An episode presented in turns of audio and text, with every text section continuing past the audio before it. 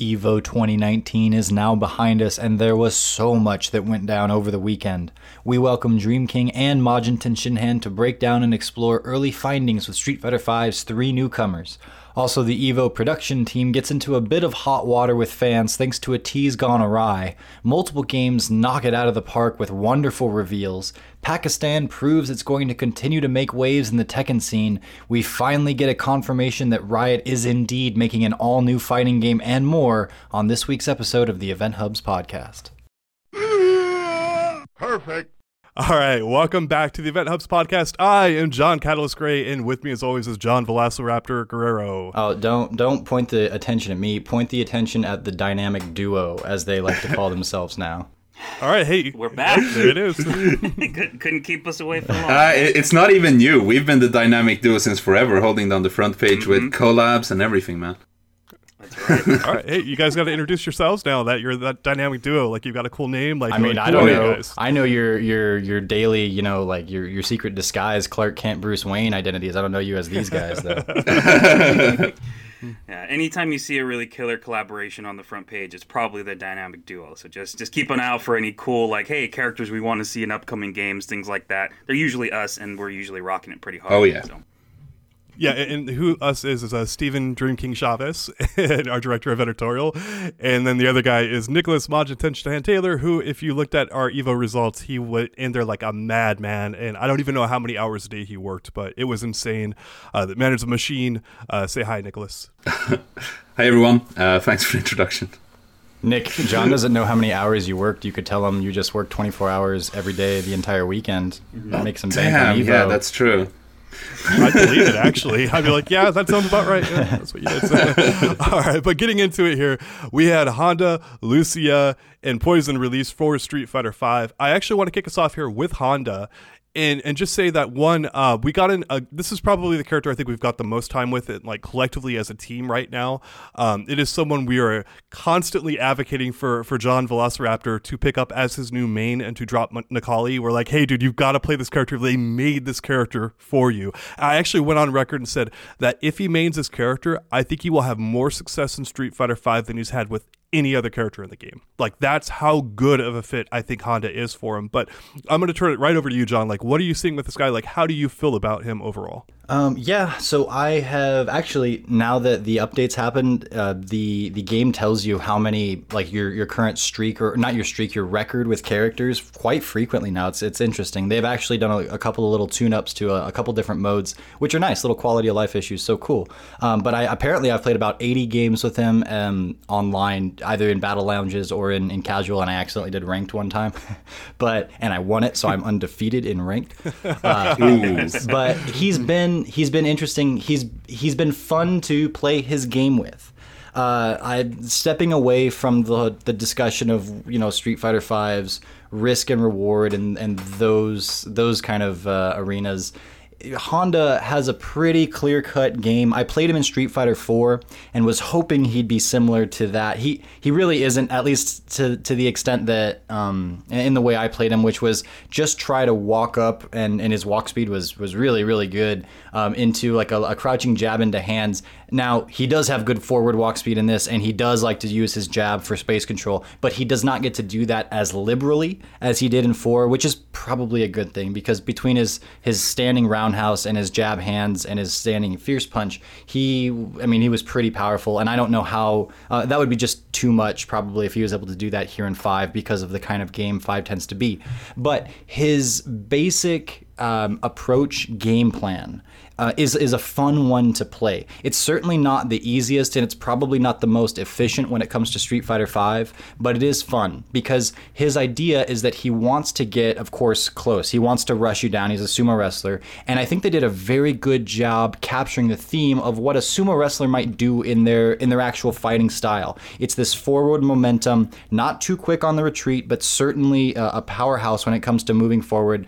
with his forward walk speed, with his dash, and then of course the threat of headbutt and things like that. So his whole thing is that he likes to make the spaces in front of him scary, which is something that pretty much all characters do to an extent. But this is sort of what he does. He makes um, the the space in front of him where his uh, standing fierce punch range is scary first and foremost. So you don't want to like be in there. So you kind of freeze up outside of that range. When you do that, And just to, I, I want to add in that that he hits like a damn truck. He is powerful. His combos are great. His pressure is great. That's how come you do not want him in your face. Yeah, he thrives off of that. He's he's certainly falls into that kind of bruiser category where he's got the throws and the command grab, but he's not necessarily based around that. It's more to open him up to hit you really hard.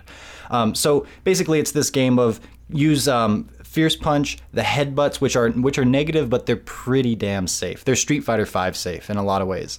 Um, and then his standing medium punch and jab, and you have to use, uh, and then a few other buttons you can pepper in there, but those are kind of like the basics. And and it's essentially this this Uh, wheel oh, uh, of John, I, I just have to I, I have to stop you here because I watched uh, him and Dream King play about like I don't know 15 20 sets or whatever and you might think Honda stand heavy punch is a good button but when you watch it in Velociraptor's hand you go oh my gosh is that thing broken? And I, I- don't mean like yeah I would like ahead. to chime in on that too because I was playing, I think, like eight sets against Rockba, and he was playing mm-hmm. only Honda, and like w- within two matches, I was like, this button is way too good, mm-hmm. and like everything else with Honda, I'm fine with. I think he has strong tools, and I think those are fine. But that standing heavy punch, like I know it's day one or like week one, and I'm not gonna call for stuff to get nerfed now. Of course not. It's way too early.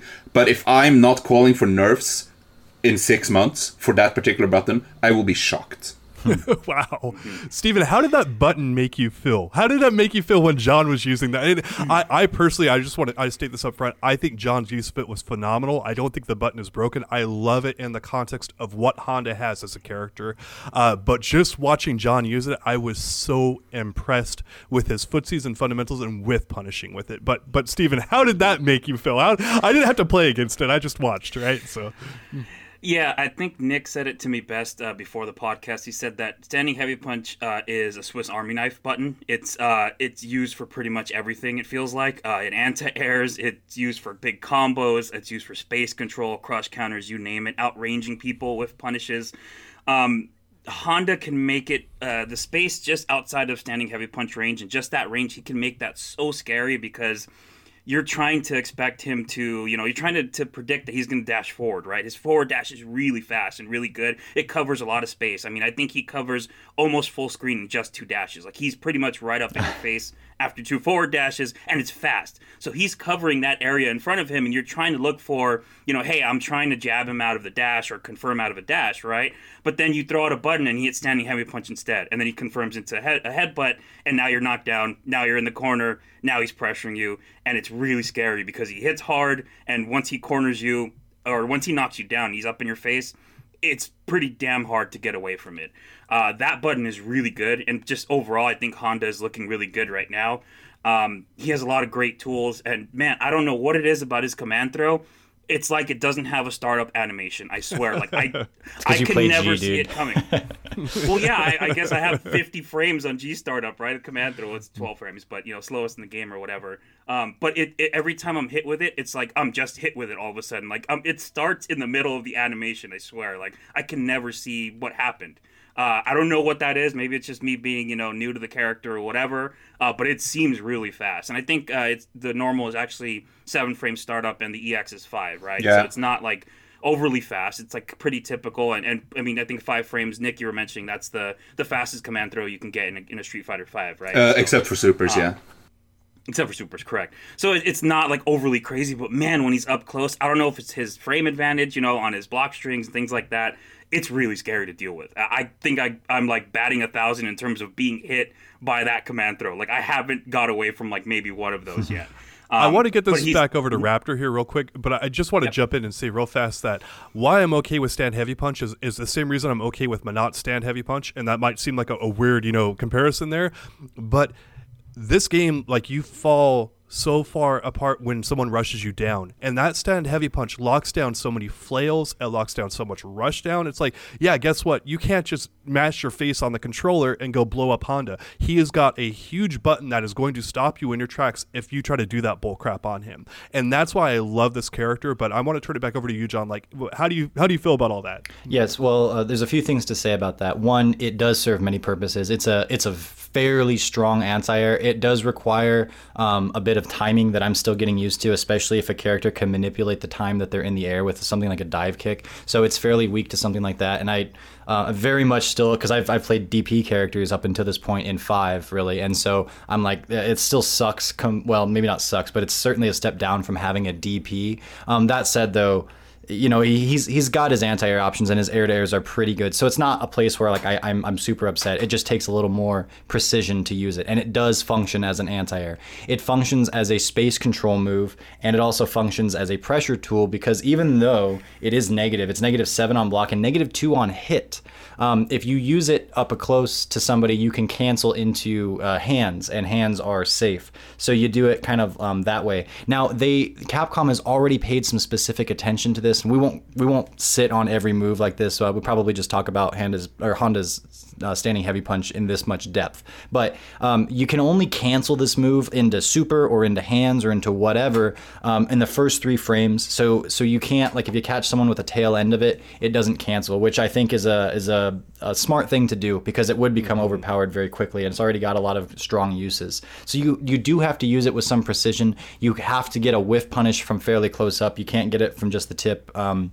and and I think that's good. I compare it a lot to Urien's standing heavy punch, which has been known as something of a god button for quite some time, and uh, and it is different. It is different from that, and both have their perks over the other one. But I feel like if I were a Urien player, I'd be using his his heavy punch just like this um, to control the space. I kind of learned this more or less from Urien players on, uh, on on what I saw when I saw this move for the first time. I'm like, this is how I could probably implement it into the game plan and make it most efficient. Uh, Urien popped up all through that thought process. Yeah, I just want to jump in really quickly too because uh, uh, Raptor and I played a set of Urien versus Honda, and a lot of our match was just us standing outside of range hitting heavy punches, and it was just us like chopping at the air in front of us to see who would get hit first. It was it was actually pretty awesome. I gotta you say, guys were actually you- pl- playing footsies in Street Fighter Five. Imagine that. Like I, I'm like, wow, there's actual footsies in this game. Like, like for the first time ever. But yeah. Anyway, Yeah. Nick. So um, and oh, go ahead, Nick. Yeah, I, I just gotta say what you were saying there. Uh, the person I was talking about that I played against, Rothba, uh, the guy I played the most against, he is a Urien main. So maybe that's why I hate Honda's standing heavy punch so much because he used it absolutely perfectly, and it was so annoying. And you know, every time he got hands on me on block, uh, I think it's plus three, and his standing heavy punch is eight frames. So he just threw that out, and I have no options at that point because I'm not going to be able to counter that. I don't have a six frame move that's going to reach him in time. I, I'm just to get crush countered if I try. So I just had to hold the heavy punch every time he did that. Yeah, I, I, I do want to get in actually real quick because we're really praising Honda quite heavily, and I do want to mention some of his weaknesses. This guy gets rushed down hardcore. He lacks a three frame normal. Uh, he his uh, invincible reversal, which is his EX headbutt. One, it's very unsafe on block. It's like negative twenty seven or something like that. Um, but it also does not get armor until frame three. And that combination of uh, only has a four frame normal and, and lacks an EX reversal is very, very, very bad. Very few characters have that kind of weak uh, defense going on. So while Honda can do all of this stuff, when you get in on that character, he very much falls apart. Yeah, he's going You to be in the same resort to the situation as. Alex. NG, NG. Well, G doesn't have an armored EX move to get out on three frames. yeah.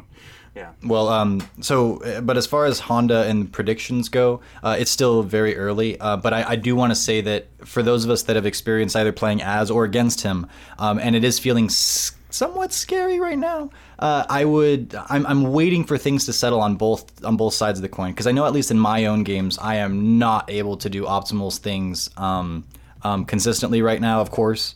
Uh, I'm not I'm not that quick on the uh, on, on on learning the character, but so so there's a lot of damage left on the table, a lot of reactions where you see what you should have done, but that's not kind of coming to fruition yet. And then on the other side, people don't know where the holes in things are, where like a cancel into hands might have a space where you can jab them out of it. Um, and and uh, like I'll see some like I'll, someone will block an EX headbutt and be I'll be minus 27 and they won't be ready for the punish because they just don't know, or they'll just get a little tap or something when they could have gotten a full combo. So um, the with all of the new characters, I'd say this is still kind of how things are being played out right now. And so, not to take too much stake in what we're finding right now as far as how efficient the characters are, because there's a lot of BS that they're all getting away with. And Honda, with his armored moves and such, and, and his weird situations, um, is uh, probably, I would argue, maybe the most, getting away with the most stuff right now. But as people put him into the lab, as people figure out where the, the gaps are and things along those lines, um, it, it's going to be interesting because you're also going to have the people maximizing their efficiency with his combos and such. So I'm not sure where he's going to land. Honda has traditionally, in my experience, has been a character that's either going to be like usually in the bottom half, and if he's not in the bottom half, he'll be in like the top three because he's one of those semi polarizing characters where if if if he does what he does well enough to be good, he's really good. But in his general design, a lot of times zoners and such can can take care of him without too much problem. Now his V skill does uh, uh, serves as something of an answer to that. Like you know against Guile, you go, how is this character ever going to do anything with a character that can just chuck booms all day? And his V skill, v skill uh, negates that and actually um, builds his V trigger. But a two hitting fireball can kind of help get through that and.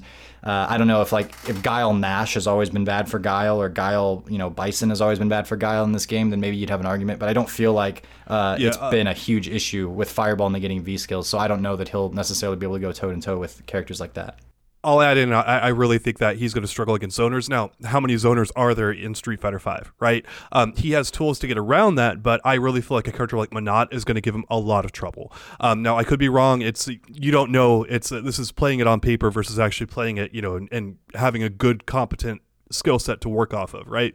Mm-hmm. But he's a character that's like, how is he going to get in on you? Like his headbutt, uh, his medium headbutt is like one of the safest ways he has in, uh, and that is a negative seven move. Uh, some characters can punish that really easy, some cannot. Uh, obviously, he has a sumo splash, but there's that's so telegraphed. It's hard for him to get in consistently with it, and so he's a character that really needs to play the neutral and outplay you in that, and then he gets going. Mm-hmm. Uh, he he's not just someone with like I don't see any just do it moves with this guy. Like maybe, but they're they're not getting you a huge. It's not like Urien like shoulder tackle, like type of like just do it or, or birdie or something like that. It's like he really has to work to get to the spots he needs to on screen. Yeah, yeah, and that headbutt, like light headbutt's only minus four. And does Menat have mm-hmm. a fast enough reaching move that she can punish that? Menat has like reach and range on everything, and she might only get a jab to punish it, but she can punish pretty much anything in the game. She has reach jab, and though. speed. Yeah, yeah, she has reach and speed, yeah. so she can probably punish it. If you're curious about any move that you're thinking, hey, can can Menat punish it? Yeah, yeah she can. Yeah, it's it, again might just be a single jab, and that's it. But that's you know yep. she can yeah. do it. So and it's interesting the the the V triggers though. I think Capcom also paid a, a good amount of attention to. One is a move that kind of enhances your damage output, and hey, you can get a gimmick out of it because it gets to charge up and have a hit of armor armor with his headbutt, and I've gotten plenty of mileage out of that when I shouldn't have. But again, it's early on and it's kind of gimmicky. Uh, but his other one gives him a hit of armor and it charges at the opponent.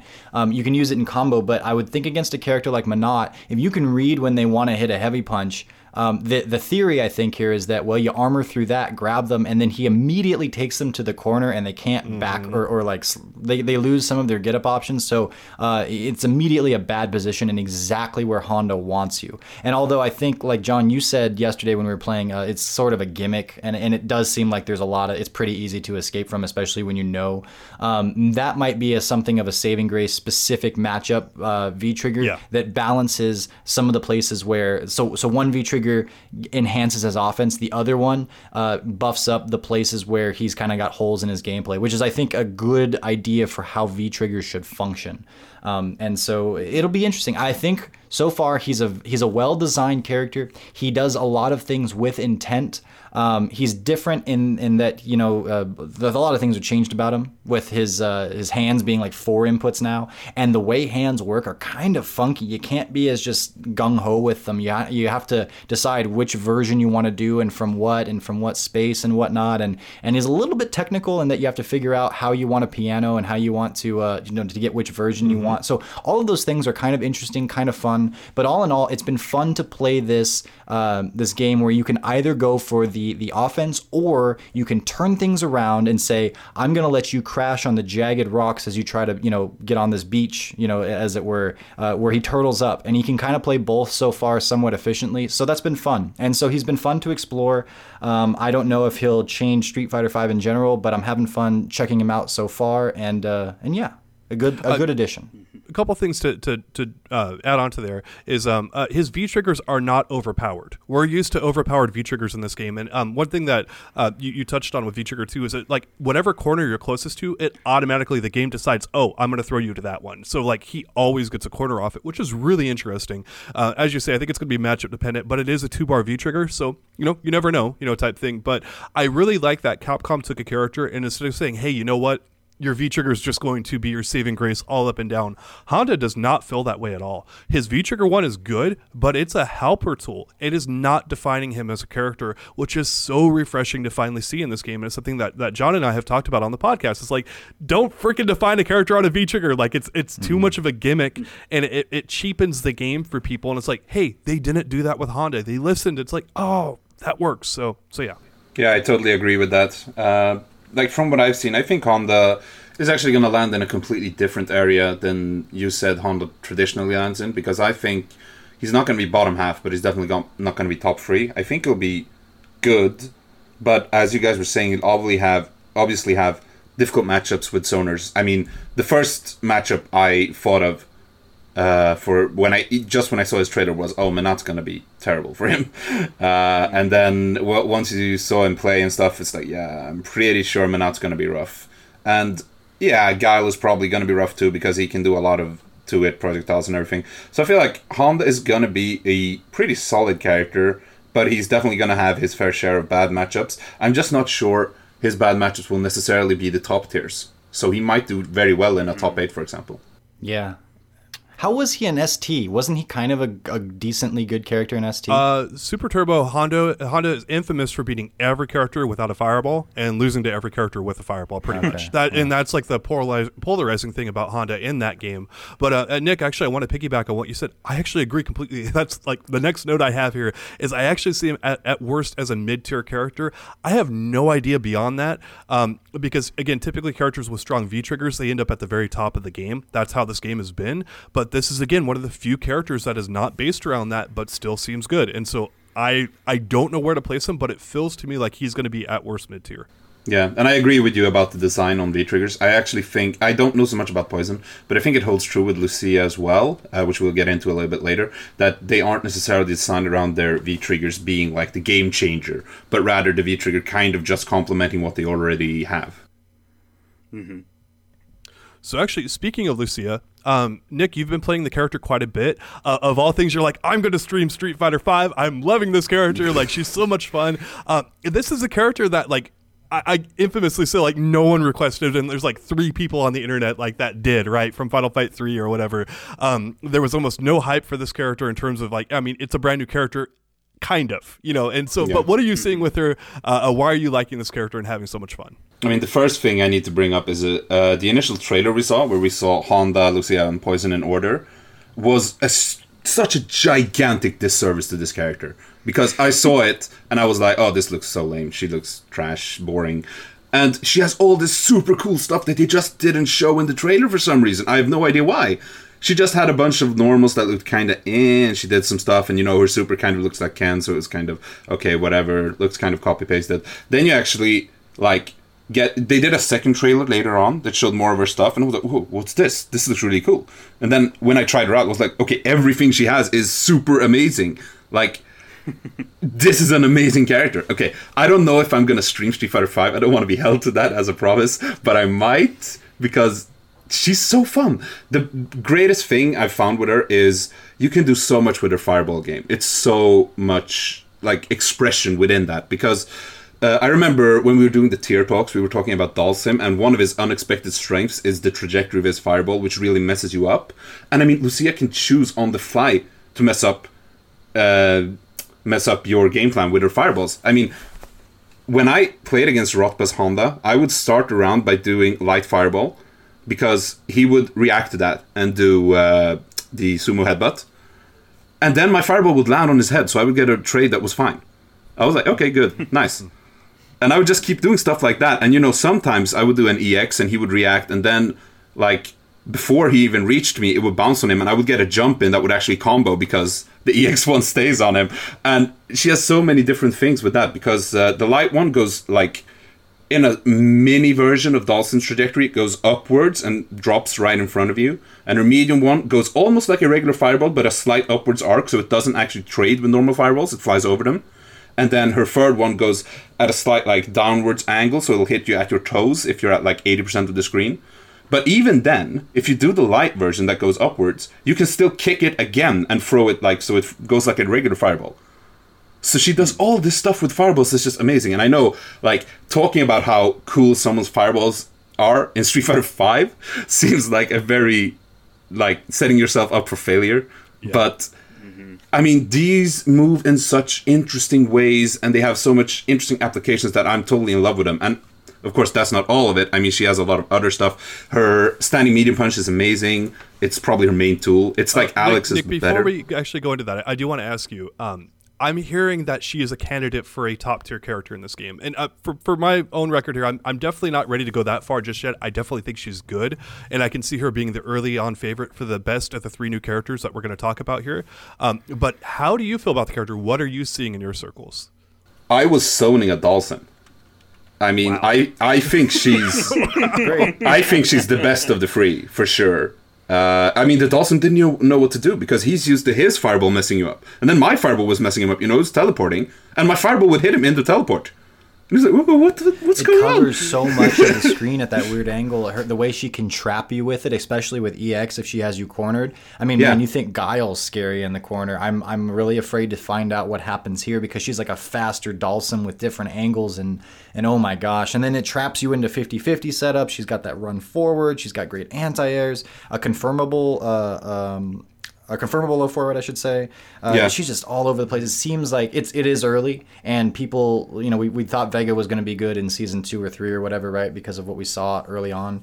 But I think of like Momochi getting his hands on this character, for instance, and it's just like, uh, it's going to be scary. She's going to be like a better. Funny that you should mention that because I actually watched a bunch of Momochi playing this character. Of course. And uh, yeah, uh, I've got a lot of thoughts on this, but I, I do want to turn it back over to Nick here before we get too far into the rabbit hole. But Nick, like you were outlining some more of her, her tools. Uh, go ahead and, and go for that. Sure. Uh, so standing medium punch is like a main tool uh, for me. It's like Alex's but better. It might have slightly less range, but it's a five frame move.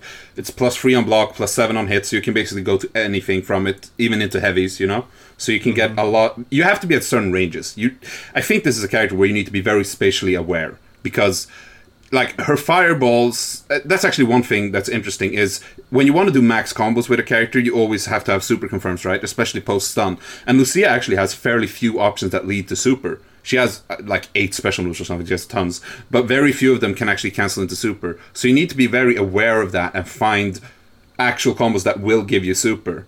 And that's kind of like the thing with the being spatially aware because one of her moves that goes to the uh, super is her fireball but actually getting the fireball in a combo is kind of difficult because uh, you'll be knocked back so far by your normals so it'll be uh, hard to be in the right range unless you have something that brings you closer which is why i've been using v-trigger 2 i do think v-trigger 1 is probably better but v-trigger 2 pulls you close to them and it's cancelable uh, from v-skill so you can do like an extended combo into V skill. You'll do the V trigger two move, then you get to do the medium fireball right after into super, something like that. Yeah, actually, just to jump in really quickly, that's another interesting uh, interesting thing about this character is that she has combos that go straight into V skill, right? So she's using her V skill and her bread and butter stuff, which is usually something that we also see with top tier characters because they're doing their B and B stuff and then they're building V trigger at the same time.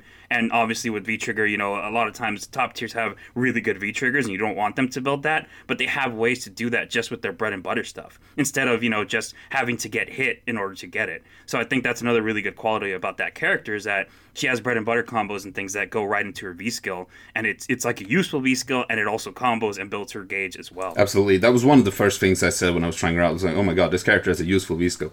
Uh, and in combo specifically, because it's not the type of skill you can throw out on neutral, which I think is definitely a good thing because it gives her a certain area where she can build V bar without taking damage, but she can't do it for free. She still needs to get a hit to do it, which I think is fine. Mm-hmm. But it's strong. Yeah, just to outline a couple other uh, other tools here. Um, Nick mentioned her stand medium punch. Like on top of that, it frame traps into itself. You could do two stand medium punches, and if you try to blow it up with a three frame normal, you're going to lose. Yo, tell Uh, them yeah. the tell them the frame that on her medium punch. Oh uh, yeah, Nick already did it. He said Yeah. plus Okay. seven. Yeah, Yeah. and it just uh, it's insane. Like, and it, so it goes right into all of her crouching normals, um, uh, the crouching medium normals, like can combo from it. And I, I should actually, since Raptor brought that up, I will actually very quickly compare that to Cammy. Cammy's normals are infamous for being pretty much brain dead, like do them over and over again, and, and like just easy link and other stuff like that. But I actually feel like like Lucia's um, normals are not as bad as Cammy's because they seem to push the opponent out a little bit more. They have less range and they seem to have more pushback. And also, it seems like Lucia can't get in as easily as Cammy can. Now, I say that with like maybe an asterisk on there. Like I have not seen all the fireball setups to get in. I'm watching people kind of get in with the character.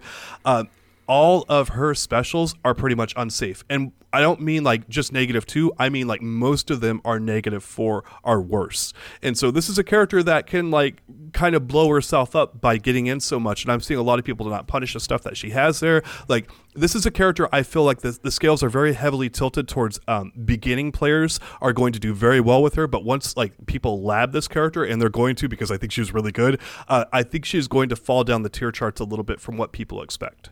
Yeah, I think she's a bit overrated at the moment, but I definitely think she's strong. I think she's a top 10 candidate, and I think top 15 is almost a certainty, honestly, because I think she feels really good. Uh, one thing I wanted to bring up, like one bad thing and one good thing about the standing medium punch frame trap you were talking about, is that if you do standing medium punch twice, uh, and they block both, they're probably going to press a button afterwards. So what I usually do is I go for crouching medium kick, which will whiff if they don't press anything. But if they do press something, I will get a crouching medium kick hit, and I can confirm that in the special. Yes. But Yeah, the bad part is if I do standing medium punch blocked and I hit the second one, I can't really do anything from there because my crouching medium kick won't reach. Yeah, and that's where I feel like she's actually much better designed than someone like Cammy. It's like, well, Cammy, like her pressure never stops. Like when she's in, and it's like, okay, thanks Capcom. Like she can just sit there and hit buttons all day long. With Lucia, it's like, okay, there's some clear gaps and some clear counters to her stuff. And again, um, she's having to hit confirm it at that point, right? Like you're talking about. It's like she's not getting it from from link normals all day long, and it just it feels like to me she feels a lot like a more thoughtful Cammy. Obviously with the fireball thrown in there, but like just kind of how she plays. And I'm like, hey, I'm good with that, right? So. Um, I'll also mention that she has an EX reversal DP that is fully invincible from frame one. Uh, Oh, yeah. She has a three frame normal, which we've talked about. Um, she's got the other normals and all that. Like, and she, this is a character who hits decently hard. Her combos can go on for a long time if she gets the right opening. Um, but I will say that opening someone up in neutral doesn't necessarily mean big damage. She actually has to be pretty close to someone to score that damage, uh, unless she has resources to kind of like go. And even then, it, it, it doesn't seem like she's getting that big damage from neutral. She's getting that big damage from knocking you down in neutral or getting Oki pressure or something like that. And that's when she's getting it. Yeah, absolutely. Like for example, you, uh, her uh, crouching medium punch. Uh, sorry, uh, crouching light punch, which is her free frame, I believe. Uh, I think it's the crouching. Yeah, crouching light punch. Um, the only thing you get from that is another crouching light punch. And special wise, I haven't experimented entirely, but the best thing I found was going straight into V skill, which is where the V trigger two I was using came in handy because then I could actually go all the way into super from a crouching light punch, which was great. Um, and uh, as for her DP, uh, her regular ones are actually also fully crush counterable if you manage to mess them up somehow, because they have anti-air invulnerability. They're made for anti-airing, but they have no other form of invulnerability, so you can't do them on wake up unless it's the EX one. I mean, you can, but it's probably not a good idea. Yeah, Nick. Actually, uh, uh, on that note of her anti-airs, is there a good anti-air button for her? Because that's one thing I didn't see in all the match footage that, that I watched. I haven't had a reason to look for one because the DP covers a lot. Okay, and, and that's an interesting point because uh, John. oh, actually, sorry, Oh, uh, sorry. I remembered. I actually did use her standing jab. I know people hate jab anti-airs, Oh, okay. but uh, that actually that actually worked okay versus Honda. But I mean, it might just be situational. I'm not going to say it's a good anti-air, but it worked when I was using it at that time. Yeah, and John Velociraptor, you can speak really well to this. Like having Necalli's like really fast normals for anti-airs versus having to do a DP. You know how much that changes the, the dynamic here in Street Fighter Five. Can you elaborate a little bit on that for our listeners who may not know the difference of a normal versus a DP for anti-air? Sure. Well, so uh, DP is going to require that you're a little bit quicker. Um, usually, because um, not because they're necessarily slower. A lot of times, DPS will have um, invincibility uh, fairly early on in the process. Um, but with a normal, you're not going to have as much invincibility, and so you kind of have to be faster to the button usually. Um, and uh, but like with Necalli, the situation was, uh, and and I think this is more what you're getting at, that he was one of the uh, the big perpetrators when it came to like jab anti-airs. And the jab is three frames, and it had this amazing hitbox that seemed to cover not only in front of him but also above his head and somewhat behind his head.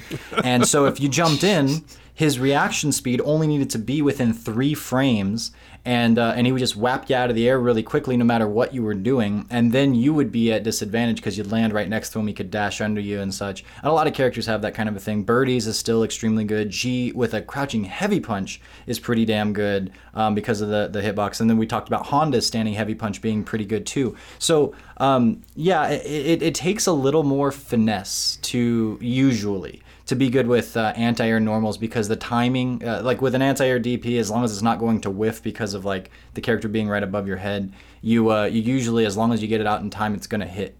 But with uh, normals, you have to have a little bit more precision to make sure that the uh, the particular spot on the normal is like like the the sweet spot is where it's it's hitting as they're coming in at you and. Um, and so yeah, when you say that she has something like an anti-air jab, that's terrifying because Street Fighter V was riddled with those, and it was really detracting from the the experience, especially earlier on. And they've nerfed anti-air jabs a handful of times. Somehow they're still a little bit around, but it's not to the point where it's really making anybody's uh, you know, like super pissed off at the game.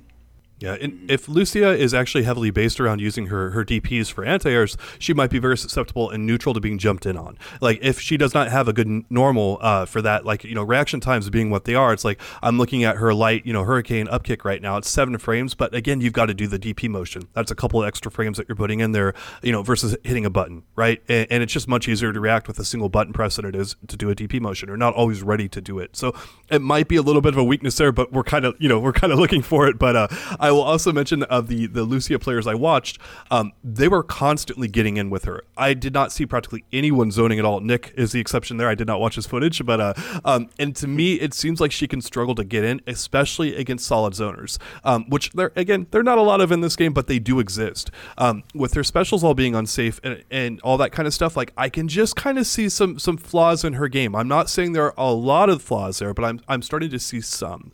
And then the last flaw that I have here is actually I do not see, and Nick, you can please correct me if I'm wrong here, any just do it moves from her where she just kind of throws out a move. It's pretty much safe. She uses it to get in. Um, I know I, it's one of her EX moves is like negative two, um, but it, it, doesn't seem to leave her at a great range to just kind of blow someone up. Uh, but Nick, are, are you, are John, or, or anyone else, are you guys seeing any kind of just do it's from her?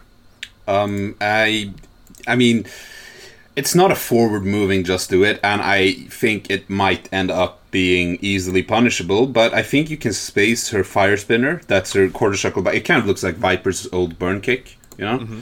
Uh, I think that one works pretty well because I, what I was doing a lot against Rotba was I would do the crouching uh, medium kick to that, and I if it hit I would do it again and I would do it again, and I would do it again until he blocked it. Uh, and then when he blocked it, uh, I told him it was minus four, and I mm-hmm. think he tried to punish it, but he never actually got a punish for it. Um, okay. That doesn't mean it can't be punished, you know, but it is minus four. I actually think the range it like leaves you at seems pretty fine. She might actually be kind of safe there against some characters, not Sakura, obviously, like nobody is, but you know, I think I think that might work in some matchups, uh, and that's also the one you were talking about that was minus two, but it's EX for it to be gotcha. minus two. So yeah, while watching the character, I did see a number of combo drops with her. Um, it makes me think that there's a bit to play this character, and that may not hold up long term. You know, it's a brand new character. A lot of people might be dropping stuff they're not ever going to drop later on. But but Nick, do you feel like I, I think you mentioned this earlier? Like she's reasonably technical, not highly technical, but she takes a bit to play. Yeah, I think the technical bit is going to come from balancing her zoning game and her rushdown game because I think it's important to have both. I think she's going to end up being like a less technical Zeku, kind of. But okay. you're also not telegraphing what you're doing with her. And I also think a big part of her gameplay, which doesn't have to be technical, but it's gonna be very difficult for some players and very easy for some players, is that I think she's gonna be very ad lib heavy. Like okay. someone like Jack-O from Guilty Gear, where, you know, she has like servants that come in and attack the opponent and you have to watch like oh when did they attack? Which way do i need to jump? A much simpler version of that because like oh where did my fireball hit? Which situation was this? And you have to kind of do stuff on the fly. I think that's going to be a big part of playing her. Okay that makes sense to me. Yeah it, it's I, I see enough flaws with the character, and I just it feels like there's a little bit of a hype train coming in. And I remember like with Dudley in Street Fighter 4, and then Cody in Street Fighter 4, people like, oh, these characters are so scrub friendly, and they're going to be amazing, and all that kind of stuff. Well, Dudley was not scrub fun- friendly at all. He was a highly technical and difficult to play character. Um, Cody ended up in you know a, okay spot in the game, but he wasn't that great. Uh, I know Momochi like won with him, and he was like the only person to do that. Like you you have to temper the hype train a little bit as we're going in. I, I think all of us have done that here, but just when you're seeing stuff on social media and all that, like you know, keep in mind it's coming from a point of like, I think this is what's going to happen. Uh, a lot is going to be written and said about this later on in the future. So, yeah. Mm-hmm. So moving along here, uh, we're going to save the best for last, in my opinion, because if you have seen her costumes, uh, ESPN is freaking out right now about like some of her costumes that are up there, and they are insane. But we have Poison. Uh, Steven, our, our tech expert here, um, I, I, what are you seeing with this character so far besides her uh, assets? We'll call them. Yeah, uh, I managed to get past the character select screen and her costume somehow, and actually, you know, found time to play her. Um, it's funny because you know when when Capcom released the trailers for these characters, uh, I I looked them over like after all the the chaos and everything of, of you know that week I passed, I was able to sit down and really you know process what I was seeing, and I looked at the three characters, and Poison was the one that spoke to me the most, and I even told the guys I texted them like, hey, you know I think Poison's going to be a pretty technical character, har har. I always play the most technical characters, right? Um, and so I think that actually stands pretty pretty strong still. Uh, when you jump into battle with Poison, um, she has a lot of things that are she doesn't have too much just do it. So she she's got a lot of things you have to be very specific with, and um, she's uh, she, her ceiling is seems to be pretty high, and there's also a pretty steep learning curve to her um, because you know there's a lot of uh, she she plays very slippery, uh, and uh, one of the big things that I, I really like about this character, and one of the things that spoke to me originally, you know, when I first saw her was um, she can cancel her whip special move, the the heart raid. Uh, it's a quarter circle back with punch. She can cancel that by pressing the kick button afterward, uh, and she can actually hold the charge for it, and just kind of like she'll go into this stance, and then she, you can dash forward and back, and she can she can do that pretty much as long as you want to do it until you cancel it or until you until you uh, let it rock. And it makes for a lot of interesting situations of like she can you know bait opponents to jump. She can you know uh, use it to cancel normals and, and, get bigger combos from it, which is something I'm I'm a really big fan of doing. Uh, yeah, um, actually, in the set yesterday with with Raptor and uh, Dream King playing. Um, uh, uh, Raptor actually tried to super it with Honda the moment that he saw it come out, and uh, Steven mm-hmm. was actually able to cancel it in time and block the super. So it looks like Honda Super is a nine frames, so it's not super fast for a Super, but still, that is that's quick. It's quick that you can mm-hmm. see stuff coming and like, oh yeah, I'm I'm out of that. So Mm-hmm. Yeah, and I, I can't wait to see some of the highly technical players really kind of jump in with this character because there's a lot to her, uh, and especially with those cancels, it, it's to be you know, uh, man, th- this character, I kind of have a feeling somebody like Sako is to jump in and start playing her, which I would love to see because again, once you start doing those cancels up close, she can get some pretty crazy combos going, uh, which is surprising because you know she seems like a character that wants to fight, you know, at a distance, uh, and she does. But she can also go in, and then once she's in, she's got some pretty impressive normals. Um, like something like uh, standing medium punch. I think is like plus three on block. Uh, it's a really good button. Frame traps into itself. I think uh, crouching medium punch into standing medium punch is a frame trap as well. She's got all kinds of little things that she can do there. Uh, and hey, then hey, if you're going to talk about crouching medium punch, you need to mention the anti. Oh, no, I'm getting there. No, no, you, you need to talk about it right now. It. Damn it. No, okay, fine. So crouching medium punch uh, is a really, really, really good anti-air. Uh, it's it stops stuff uh, pretty much everything up close i feel like. Uh, it's it's really good to stop like neutral jumps and for jump ins things like that. Uh, it's it's fast it the the hitbox is really good uh, and plus you can move pretty quickly afterwards so you can get a good mix up going or you can get a meaty button. Uh, there's a lot to that button there as an anti-air. Uh, from further out i think the only real weakness with that button is that from further out it can be kind of sketchy to hit it. It still works but there's times where you get you know a trade or you get beat clean uh, but I think to cover that, she has her up kick, uh, her light up kick, which is, uh, you know, she can uh, juggle that, I think, to a super as well. Um, so she has anti air options, but crouching medium punch is really good. I, I love that button. I need you yeah. to compare that to we have Balrog and Cammy level, and then we have Birdie mm-hmm. level. Which mm-hmm. category does it fall into? Because those are extremely good anti airs. Oh man, it's it's probably birdie level. Honestly, uh, it's it's really good. Again, the the biggest weakness is from further out, but I don't think I've lost with that button. You know, at a reasonable range at all. I mean, I, I was beating Honda's jumping heavy punch for free all day, and it's it's really good. It's it's crazy. Yeah. So just to put that in context, this is a mid-range control character uh, who has some good rushdown too, who has among the best anti-air button in the entire game because that is Birdie, who has some of the best anti-air options in the entire game. It's I love that Nash gift that you guys like you know, send out there and whatnot. yeah. And it's like it, it's like this character could be very scary. So yeah. Yeah, yeah, and she does have big drawbacks as well, though, uh, which I will get into. Um, the biggest one I think that people are probably talking about is uh, her whip moves uh, have hurt boxes. So standing heavy punch, crouching heavy punch, which has a ton of range. I believe it outranges like Menat's standing heavy punch, uh, and her whip special moves all have hurt boxes. So it's it's tricky because you know you're trying to play at that you know ranged game and you're trying to space the opponent out but if they have a big button say just for comparison's sake like honda standing heavy punch if he's outside that range he's going to tag you and he can beat it clean uh, I did some testing first thing, and I went in with G, and I just stood outside the range, and I was crush countering it every time. I mean, it's it's it's like Falke pretty much, um, which I kind of have issue with right now, but I still want to see how the character plays out. But it's like the thing that frustrates me is that it's it's you know you have a character that's designed to play this game.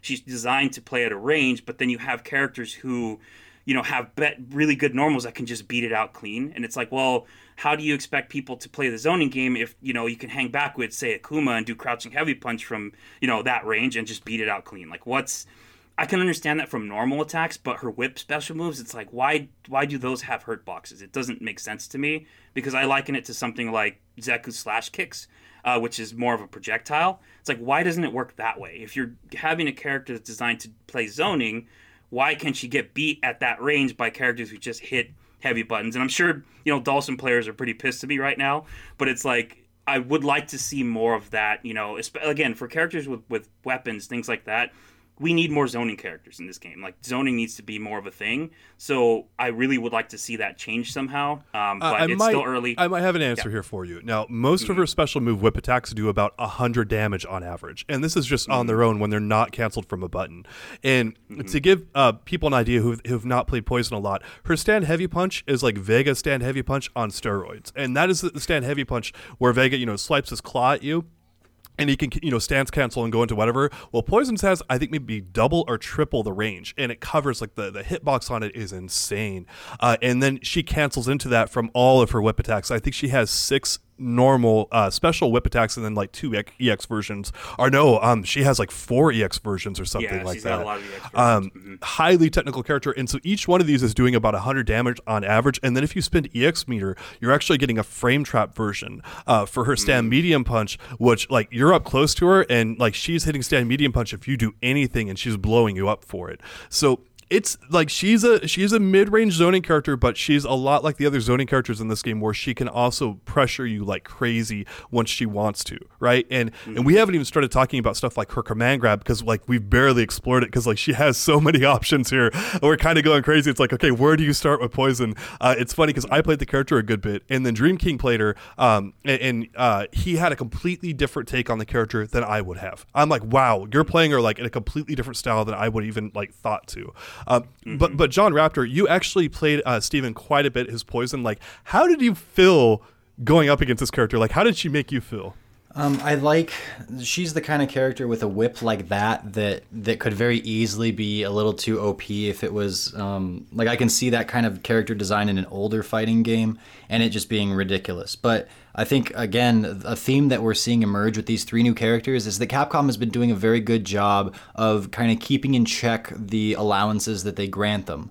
And while Poison certainly has uh, advantages, I think she has clear drawbacks. And again, all of this with a big grain of salt. We don't know where things are going to settle yet. And I can't stress that enough, which is why I keep bringing it up. But she does seem like um, she, like so I'm playing her as Honda, and I've played Stevens, and I've played uh, my friend Moss. We played a handful of games last night, and he's just learning the character as well. And she definitely has some advantage in the neutral, but it's not for free. It's not that she can just constantly just hit like the standing heavy punch and it just whips out really quickly and it, it completely covers the horizontal. And then if you jump, she anti airs you, and that's it. And I think that even in Street Fighter 4, it felt Poison was closer to something like that she still has to be have intent with her movements as far as I can tell so far. And she's got a cool like uh, revolving list of different moves where she can, you know, like like do an Indiana Jones swing with the whip and and come in close to you, and then do a little hop after she's hit you out of the uh, from the air, and then she does like another air hit, which is kind of goofy and wonky, and I don't know how I feel about it, but it is what it is, and it, it hasn't been a huge problem thus far, so it's fine. It just I'm I'm suspicious of it.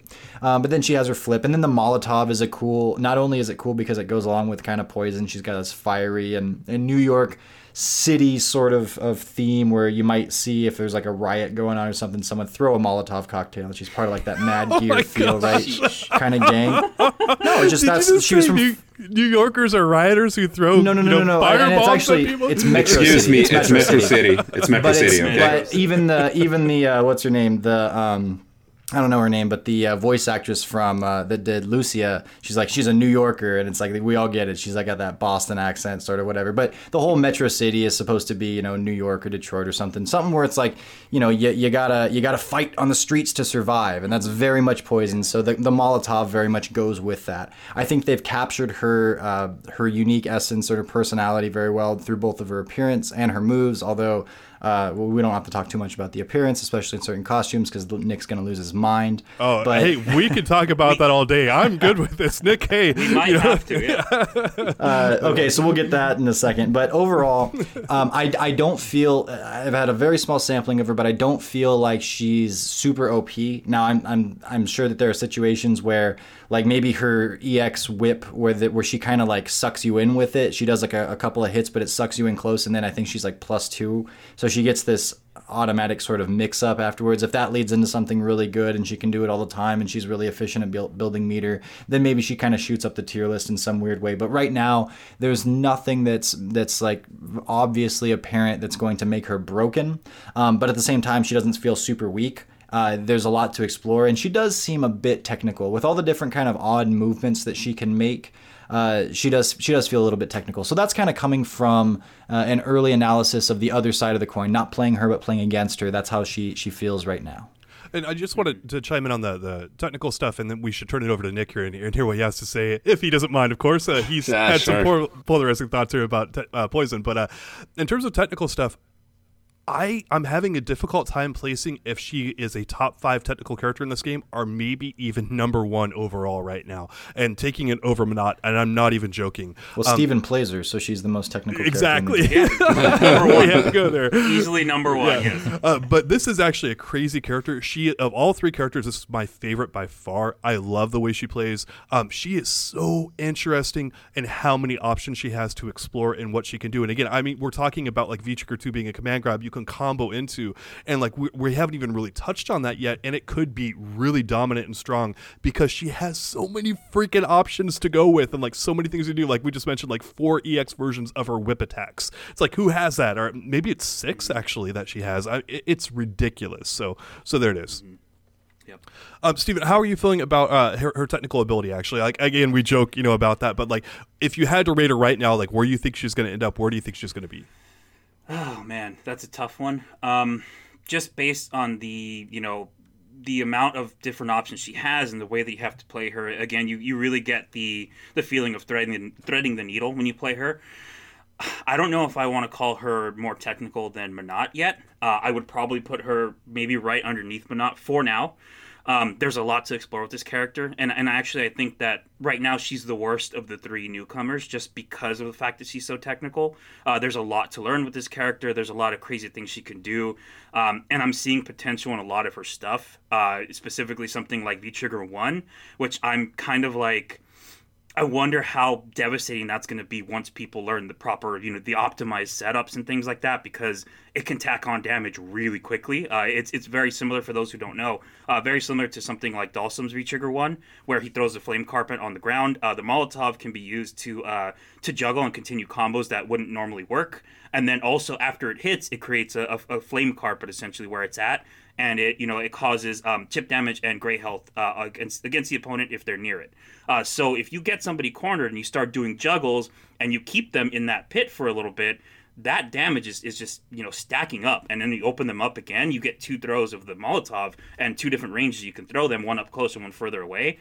There's a lot of damage to be had there. And for me i was that was the only v trigger that i really tried out. Um, because it was just it seemed I personally when I saw her V trigger two or command throw V trigger that got me really happy because I'm you know I play G something I'm, I feel like I'm good with so I wanted to use that for poison but V trigger one seemed more easily accessible to me so I used that one and just looking at the things it can do I think that once we start seeing people really get involved with this character it's going to be pretty scary um, one of the things just that- two things on that actually Nope. is uh, uh, her her command throw in V Trigger two is like Super Skrull in Marvel three actually. She has a ranged one, she has an up close one, and the ranged one, yeah, it'll just grab you. There's like a little delay on it, maybe. Uh, it's just it's crazy. And then to compare her uh, Molotov cocktail one, uh, how it burns your life away. Think of Akuma's red fireball, how that like melts your health as he does a combo with it, but like maybe make it last like three times longer. And it, that sucker, like I swear, I'm like I'm looking at it and going like in certain situations, it almost feels like too strong right now. And I that's that. I damn it, that can't be the case yet. I can't call something too strong at this moment. But like watching my health go down, just and get obliterated from standing in the corner is insane. And, and it's just like you know, poison just sitting there whipping away at you from mid range. It's like I can't do anything. What am I supposed to do right now except for die? And it's like, yeah. So yeah, I, I do want to point out, uh, considering that V Trigger One seems really strong, uh, she does have a really major weakness, and that's her defense. Um, To my knowledge, I don't believe she has a three frame normal. Uh, she doesn't. Uh, she does actually. Does it's she? a standing. Okay. Yeah, it's standing light punch. Okay, so at least she has that. But I will say that she doesn't have any kind of EX reversals, uh, and her super, the startup, is actually considerably slow. I think it's like 1 plus 12 or whatever. Uh, I tried to punish that as a wake up reversal. I tried to use it as a wake up reversal option. It, it doesn't work that well unless the opponent commits to a really big button. Uh, I think I was using it against Honda uh, Raptor. You did like crouching medium kick or crouching light kick, one of those buttons. Uh, and I, I felt pretty confident that I was going to tag you with it, and you blocked it clean and you punished me. Um, I was testing it as well against like um, like um, a not standing heavy punch. I was blocking it at all ranges. Does not punish it on block. Uh, it's it's considerably slower, and so you don't really have that option. So you again, it's going to be one of those characters where get used to holding down back and using V reversal. Um, fortunately for her, both of her V triggers are only two bars, so you do have the option to use both of them, and you can use uh, V reversals pretty freely. Um, but it's again, it's it's one of those things where it's like her defense, her defense is is pretty suspect. It, it seems pretty weak right now. Um, and I wonder how much those really big strengths are gonna, you know, kind of balance that out. Uh, so when I look at something like Vitra One, I'm like, okay, that does seem really, really good. But I'm also looking at her other things, the, the other major flaws that she does have, that might in turn balance everything out. So All right. So speaking of poison looking weak and you know maybe getting changed up here, Nick, what are you seeing with the character? All right, so uh, I mean, I think it's been documented fairly well in this podcast how much Cody mm, destroyed me mentally in this game. Like I was just so sad about him. Poison was like that times two when the reveal first came. I was completely devastated to see her. I think she looked visually okay. Not talking about the moveset. I think visually she looked absolutely terrible, terrible. Like I, I was disgusted to be frank. Um, she looks way better in game. I will say that. I still think her default costume looks bad. I mean, uh, her hair is super weird. I think she looks like she has clown makeup on. She just looks strange. But she has a lot of costumes that make her look fine. Again, in motion, in game, she looks fine. I think, uh, what is the story costume where she looks like a. I mean, she's a wrestling promoter, right? And she looks like one uh, in that one. I think that one's great. Like the dress with the glasses, that looks fantastic. But even then, like her move set is completely changed, which just makes me sad because I used to play her a lot in four. Uh, so you know, as a character, she's just not doing anything for me. If she has a move set that other people get excited about, great. But I also like I I really don't understand why you would take a character like Poison of all characters, who has a literal palette swap in story, and just change her move set entirely instead of just bringing Roxy in with the new moveset if you want to do that. It just makes no sense to me. Because Poison is a quite popular character, so just changing everything about her just I don't get it. It's just it just makes no sense at all to me. You know, I mean, that's kind of the same thing they did with like Rose and Menat and a few other characters, right? It's like they brought in a brand new character um, instead of like changing around Rose and making her not Rose, right? And that's, I think, it, damn, that's a really damn good point that I you know, they probably should have done. So Yeah, but but I mean, again, I think she looks fine in the game as long as it's not her default costume. I think she looks fine, and her animations aren't wonky. I mean, she has some cool moves. I just feel like. For me, it didn't feel that creative. I mean, sure, the Molotov is creative, but like the whip and stuff. I mean, I've played King of Fighters. I've seen whip twenty years ago. I mean, this isn't new to me, right? So I, I wasn't really amazed with anything she was doing, but um, I'm definitely more like I wouldn't say excited because I'm definitely not excited, but I'm more okay with her than I was at the initial reveal because that one really really bad to me. Um, I think like i- if if I were to play her, which is extremely doubtful, like almost zero percent chance, I would definitely use the story costume because that one is really good. So Nick, I, I do have to ask you: Have you seen her summer costume, and then you have you seen her wind pose in that?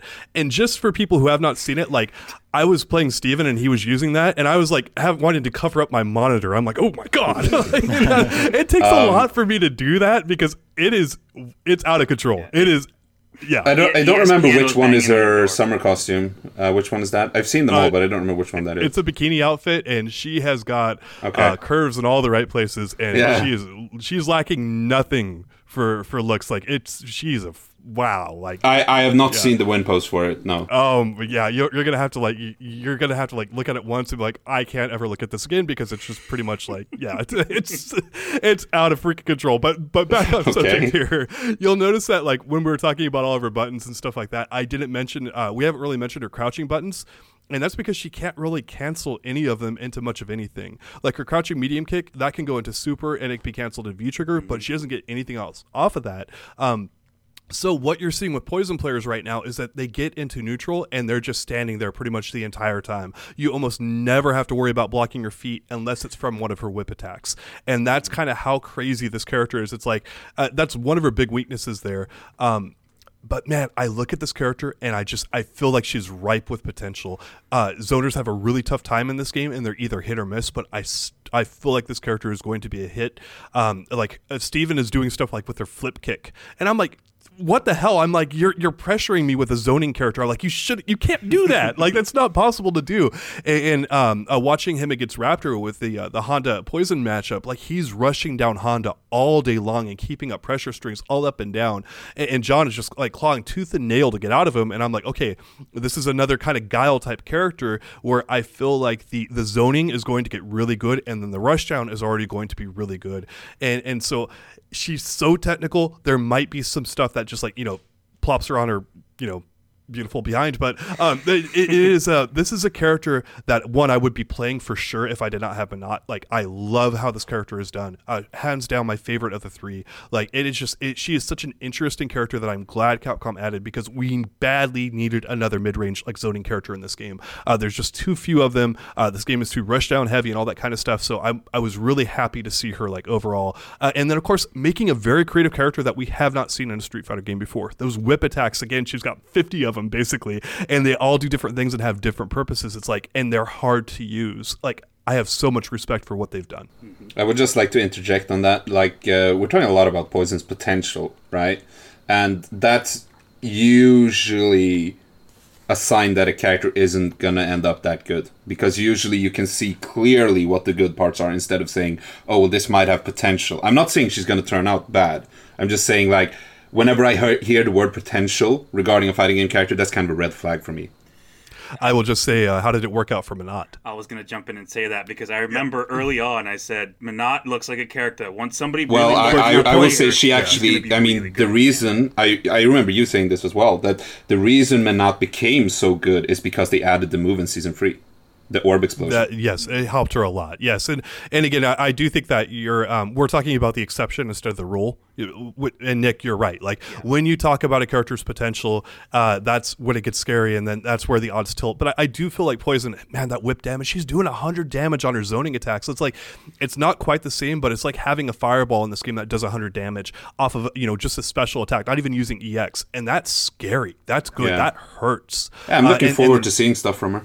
Yeah, and then some of her anti-air whips, like you could juggle with them. Uh, mm-hmm. Stephen, like, do you remember the juggles offhand? Like you can do. I know you did a few of them, and it, they were like, oh, I was like, wow, like don't jump at this character if she's ready for it. But, yeah, yeah, The, the big one I think is from the heavy punch whip. It's the the anti-air uh, one. You can get a super, confirm easy super because she kind of hits you. She hits it. She hits at an angle, and it kind of brings you in close, which is also really cool because if you just use it as a raw anti-air, uh, you actually bring the opponent close to you, so you can start pressuring them from there. So if they're jumping in on you, it's not going to knock you away from poison. It's bringing you close. You start getting Oki from there, but you can easily confirm that into a super for free. So.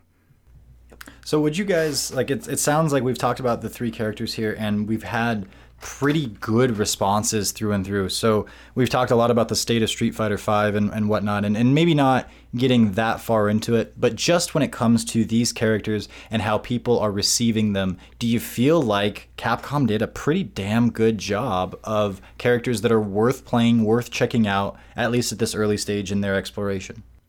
Um, I would say they did, but I would also say, given how long they made us wait without any communication, they damn well better should have sure, sure, and I, and I don't want to like that's that's its own kind of conversation. I, I just want to talk about in the vacuum of the execution of these three characters, all of the other like you know kind of red tape and such aside.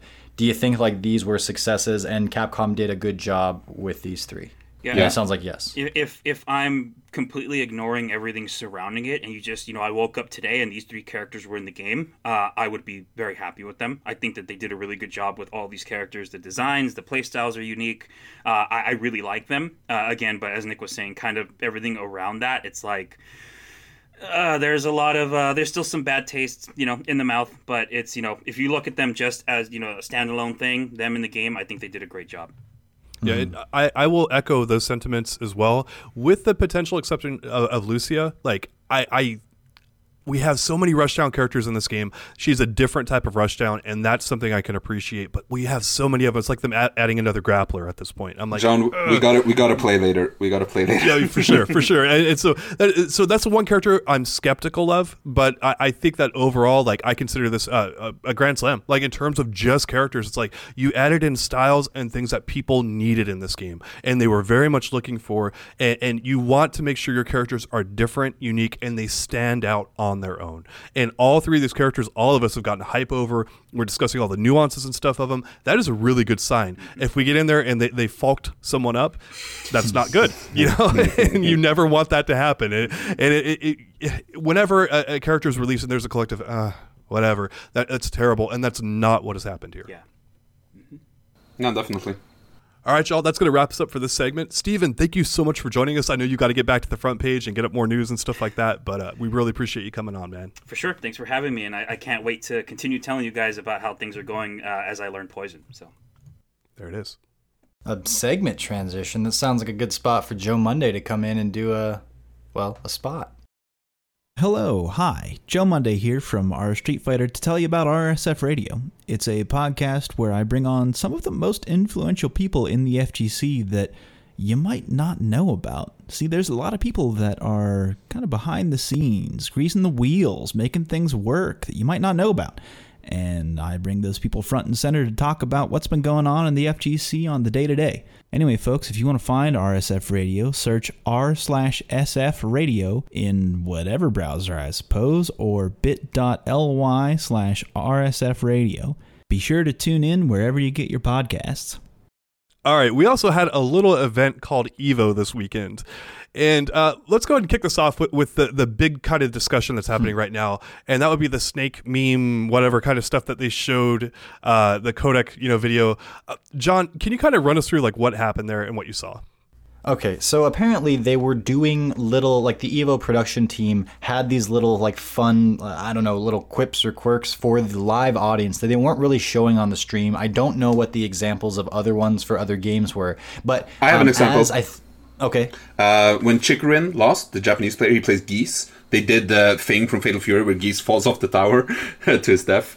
Okay. Yeah. Yeah. So fun little things like that. Um, but this one, I believe it happened right after losers finals, so we were headed into grand finals, and um, the, so so the the match ends, and then the arena is randomly filled with this um, the the sound of like the phone ringing for the codec in Metal Gear Solid to pop up, and uh, the the screen goes black, and then it pops up with this codec with Solid Snake and Harada talking to each other, and then uh, I don't I don't know who it was. I think it's Solid Snake. Snake says that was some good ass Tekken.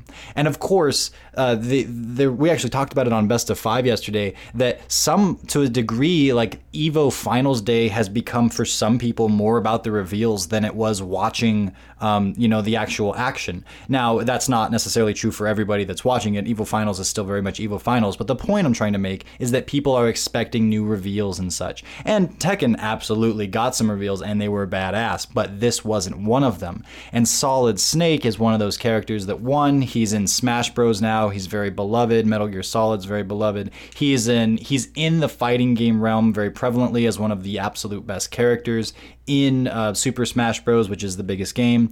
Um, and then Tekken themselves last year with uh, with getting Negan from Walking Dead in there and having Geese and having Noctis from Final Fantasy, they've kind of taken the lid off of what was previously thought of as like the limiters for what kind of guest characters you could have. So this all translated to holy crap, I think they might be adding Snake into Tekken, and it was only just this one quick spot, um, and it was done I think primarily by the Evo uh, crew the the announcers from from the stream side of things when we were watching the stream it was markman and eris and markman knew exactly what it was i think he was um he, he knew what it was. I think he had a hand in it to some extent, but I don't know the exact amount. And Eris seemed pretty uh, perplexed by it. Like, that's weird. Okay, whatever.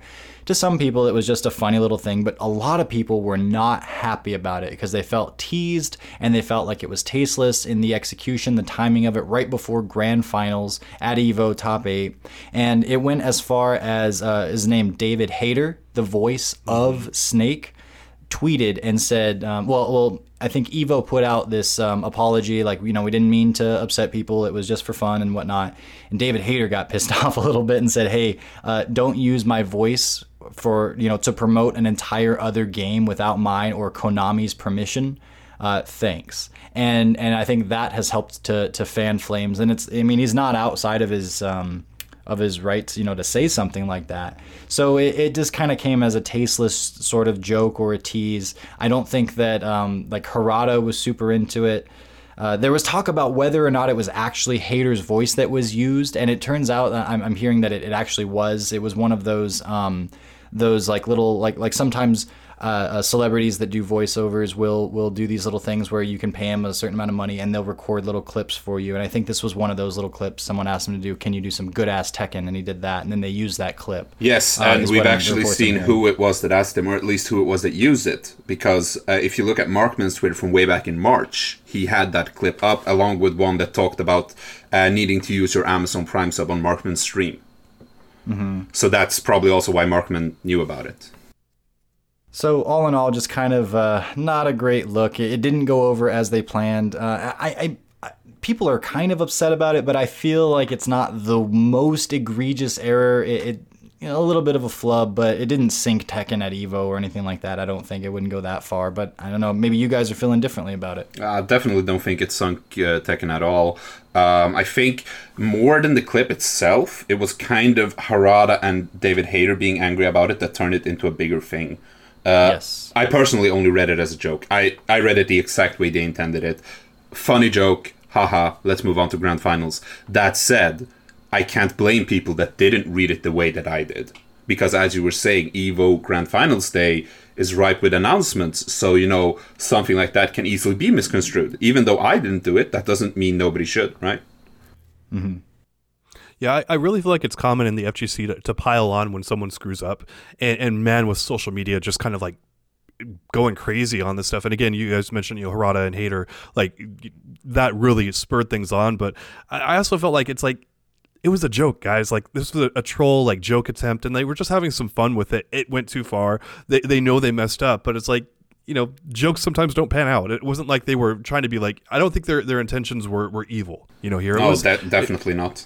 and so I mean, we know the people behind the Evo thing. They, they run a great event. Uh, Markman is just like this phenomenal dude. Uh, the, the Evo staff is great too, and it's just like it was a mess up. Like, kind of move on from it, guys. Like, we don't want to be, and I know it's a, a huge issue with social media, like piling on to, right? But we don't want to be that people. Like, like oh, you messed up once. Like, we're never gonna let you forget about it, you know, type thing. and Yeah. core values comes up and all that type of stuff. I know, I get it, but move on from it, guys. Like, it's not that big of a deal.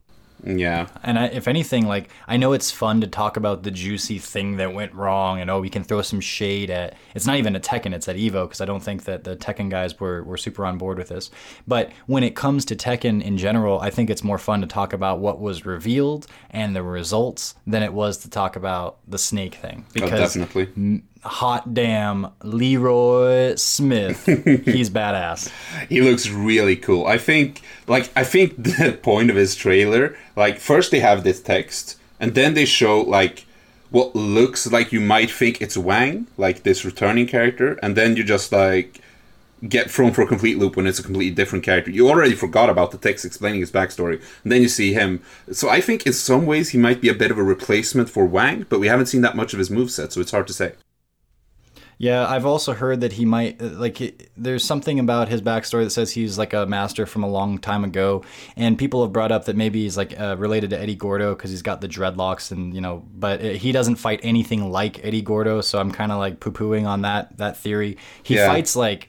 I don't know what the, the, the style is called. It looks like when he's you know you have the, the dummy with the little wooden arms and you really quickly with your hand. I don't know what that what, what martial arts that particularly Isn't it to. like the Wing Chun thing that Bruce Lee did? Uh, sure, sure. That sounds that sounds very very accurate. It might be. I and could be wrong.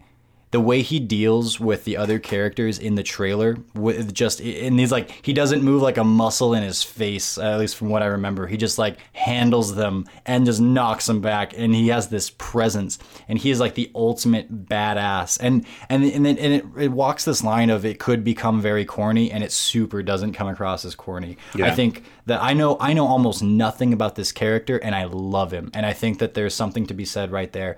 Uh, and, and then furthermore, when you dig into his actual backstory and who he is, and then also how he actually plays in the game. Um, this is kind of a difference from from seeing like this. He's a new character, right, for Tekken. He's, Yeah. he's just like their own creation. This this this new guy. Hey, welcome Leroy. Last time it was Negan, and and you know before it's been these other guest characters, and now they're proving that they can go back and they don't only have a one trick pony of like here's someone that you recognize. It's like here's something completely new, and he's badass from the start. And I think that's a big win for Bandai. Absolutely. Yeah, I, I'm I'm gonna take things in a little different direction here, and I look at Zafina, and and she comes out with this like orb type thing, right? And I'm thinking like, oh hey, it's like a you know a Menat type stuff, and then like she comes out, she's fighting with her hands and feet, and it's like, where's the where's the orb? Like throw it behind someone and like have it like circle around and stuff. It, it that it goes to one one of my complaints about Tekken is like I I love seeing like Akuma and Geese and Negan and all that kind of stuff, and I wish they would continue to to diversify their playstyle a little bit more. Like I, I get hype over the characters, I get why they're awesome and all that, and you know Zafina's got like this kind of cool uh, like claw glove type thing, but. I wish I wish their- their their their styles were a little bit more different. Then it's like it, it's sometimes too much like feels like too much of the same thing to me. Dude, they gave her a demon arm. I know. I know it's a demon arm, but she's still punching with it. It's like she's not doing anything different with it. Like it just looks cool. That, So- it, that was an amazing callback actually because uh, she was a character that debuted in uh, Tekken 6 and uh, she was the only one from Tekken only new character from Tekken 6 to not return yet. And what they did there and you can kind of see it in her victory screen, you see flashbacks to Tekken 6 is that she actually has the final boss uh, Azazel. I don't know if that's the right pronunciation. Azazel, Azazel, whatever. Uh, yeah, I think. yeah, she actually has like i- what it looks like at least. She actually has him or like his spirit as part of her now, and that's why the demon arm comes out because she's basically like a mix Mm-hmm. of herself and Azazel now, and that's just. I, I'm hyped. Come on, that's super No, cool. she she looks phenomenal. Like, don't get me wrong. Again, the the visuals in Tekken Seven are great. I'm just the gameplay. I'm like, well, how is that different? Like, eh, so she Mm. like hits you harder, you know, kind of thing. It's like, okay, it's like the difference between Ryu and Ken's dragon punches. Like one lights you on fire, one doesn't. And It's like, okay, what? Yeah. You know, it's like to me that was a little disappointing because again, I see the orb, I get hyped about it. I'm like, oh, this is going to be something, and the orb is very prominently displayed. Like it's in Sure, artwork, sure. it's all over the place. I got really hype over what they're going to do, and then they they didn't show anything with it. And maybe it's there. Like we only see you know like 40 seconds of her in the trailer. It's just like I wish it, it added something new to her gameplay. They got like 200 moves for each character in Tekken, so you, I mean, just wait for release and should probably have something with it. Uh, but getting uh, in here next, I'll, I'll do a very quick recap, and you guys can kind of go wherever you want to. But we got a brand new Guilty Gear. We got King of Fighters uh, 15 announced. Uh, a new version of Under Night In-Birth. We got season twos for Soul Calibur and Samurai Shodown. Uh, we got more DLC characters than we could possibly name here. There was so much going on. We actually have a really handy like recap and breakdown up on our website. Like, I mean, you guys can pretty much go in any direction you want to. There's so much to talk about that happened at Evo. Yeah, we also got uh, four new characters announced and five more coming, I think it was, for uh, BlazBlue Cross Tag Battle. That was pretty Oh, insane. is. Yeah. Uh, so much stuff. I mean, for me, the big winner was, of course, Samurai Shodown because not. Uh, actually, I explained this situation to a friend today who doesn't play fighting games, and he said, "Oh, that really sounds like they underpromised and overdelivered." Which is the perfect way to describe SNK here, because they'd already announced release dates for these other characters, and they're just, oh, well, screw that. They're actually coming way earlier. So one month for each character. Oh, and here's another character that's free, by the way, coming out in September. Oh, that's not enough. Here's Mina, the most popular character according to our poll, which was my most wanted, who I was really hoping for. Uh, which one guy in our comments got super angry at me for, by the way. but uh, Congratulations, asshole. You know, that's pretty much what it is. kind of shout, shout out to that guy so i'm super happy because i was actually uh, uh, i I was actually like i did some kind of reverse jinx because uh, i have uh, a fair deal of like figurines and statues uh, on display at my home and i actually bought a mina statue like that we like right when evo was starting and then she gets revealed on Sunday. I was like, oh, I did this. I caused this. I know it. so I Uh, Nick, have you ever have you ever heard of Waffle House? no. It's the greasiest of greasy spoons chains of like this breakfast food place that you imagine. They're they're always like kind of super dirty and grimy, and they're off of the freeways. Um, and they're a dime a dozen, and they're delicious. Okay. But when you, uh, they're just it's just like truck stop greasy spoon place. Anyways, uh, they on their menus they have this. Uh, they're their prices. It's like the most blatantly obvious play on expectations. But they have like their main combo or whatever. It's like waffles and hash browns and everything, whatever. This big breakfast, and it has the price twelve dollars or something like that. And then this big slash through it, and it's like only eight ninety nine. And you go, ooh, I'm getting a deal. Thanks Waffle House. It is still like a nine dollar at this really like crappy greasy spoon place that tastes delicious though. And I laugh at that because they're one of the only places that that I see do that, and it's like printed into their menus. Like they, the, the the thing was never twelve dollars. It's always just Yeah. nine dollars. But they play with you psychologically, and you buy it, and you feel like you're getting a deal. And it's this manipulation of expectations where we talked about Capcom messing up on that front so much. Yeah. And this is here the other side of the coin where they say, well, you're gonna have to wait. You're gonna have to to you know sit for a little bit and and, and be patient. And then w- once you're good and like soaked up in that, and you understand that, then they go, just kidding, it's out now, and you feel like, oh, this is three dollars cheaper than I expected. Here we go. And it's this, it's a it's a brilliant approach to things. So the, good the job. presentation. You you spoke about it on our last podcast. You said, "Hey, you know what would be great is if Capcom came out and trolled everyone and said, "Hey, you know, here's five new colors for Kage," and then walked off the stage." Well, guess what? Harada did that, and he did it three times, and he Yeah. brought everyone in hook, line, sinker, like perfect, on point. Uh, charisma, everything. It's Harada. Like I don't know who the more beloved figure in our community is, like Sakurai or Harada. It's like it's a coin toss or whatever. But those two figures in our community are so appreciated for what they do and it's just like having on point messaging and all that the presentation like don't mess up the presentation you know type thing but yeah so. Dude, Harada even been doing it trolled too. Ono. Harada even trolled Ono. He went up with Ono's apology scroll. Cry. Boon Not, not just that, off. he went up with the apology scroll on stage. He was like, "Do you know what this I is? know. It's Ono's apology It scroll." I was was like, great. "Damn." That's Yeah. so good. yeah, Boon gets knocked off. He loses points because he said that if we found his car, he would reveal a character, and he never revealed that character. So he loses points. Although we Boon is amazing, like, but he loses like just now in this instance. So yeah, Yes, well, I, I guess I should say you're right, absolutely. But NRS has been doing a good job, and the bigger point I'm trying to uh, to try to get to is that although we have seen a lot of dropping of the ball with Capcom, and hey, maybe they're starting to figure it out, uh, maybe getting in more touch with the the community and expectations and how to set those up. A lot of other companies are doing an efficient job with it. They are figuring it out and they are playing with this, and it's only going to help things grow. And and that this is a really good time for that to happen because, as I'm sure we'll get to, uh, the fighting game community has the potential to grow in leaps and bounds in the not too distant future. Yeah, and actually, um, I think the company that is making the best use of the fighting game community's growth right now is SNK because. Mm. We already talked about what we saw from them uh, with Samurai Shodown. They're very generous. They were with KOF 14 as well. It launched with 50 characters, which is insane, and like 19 of them were brand new.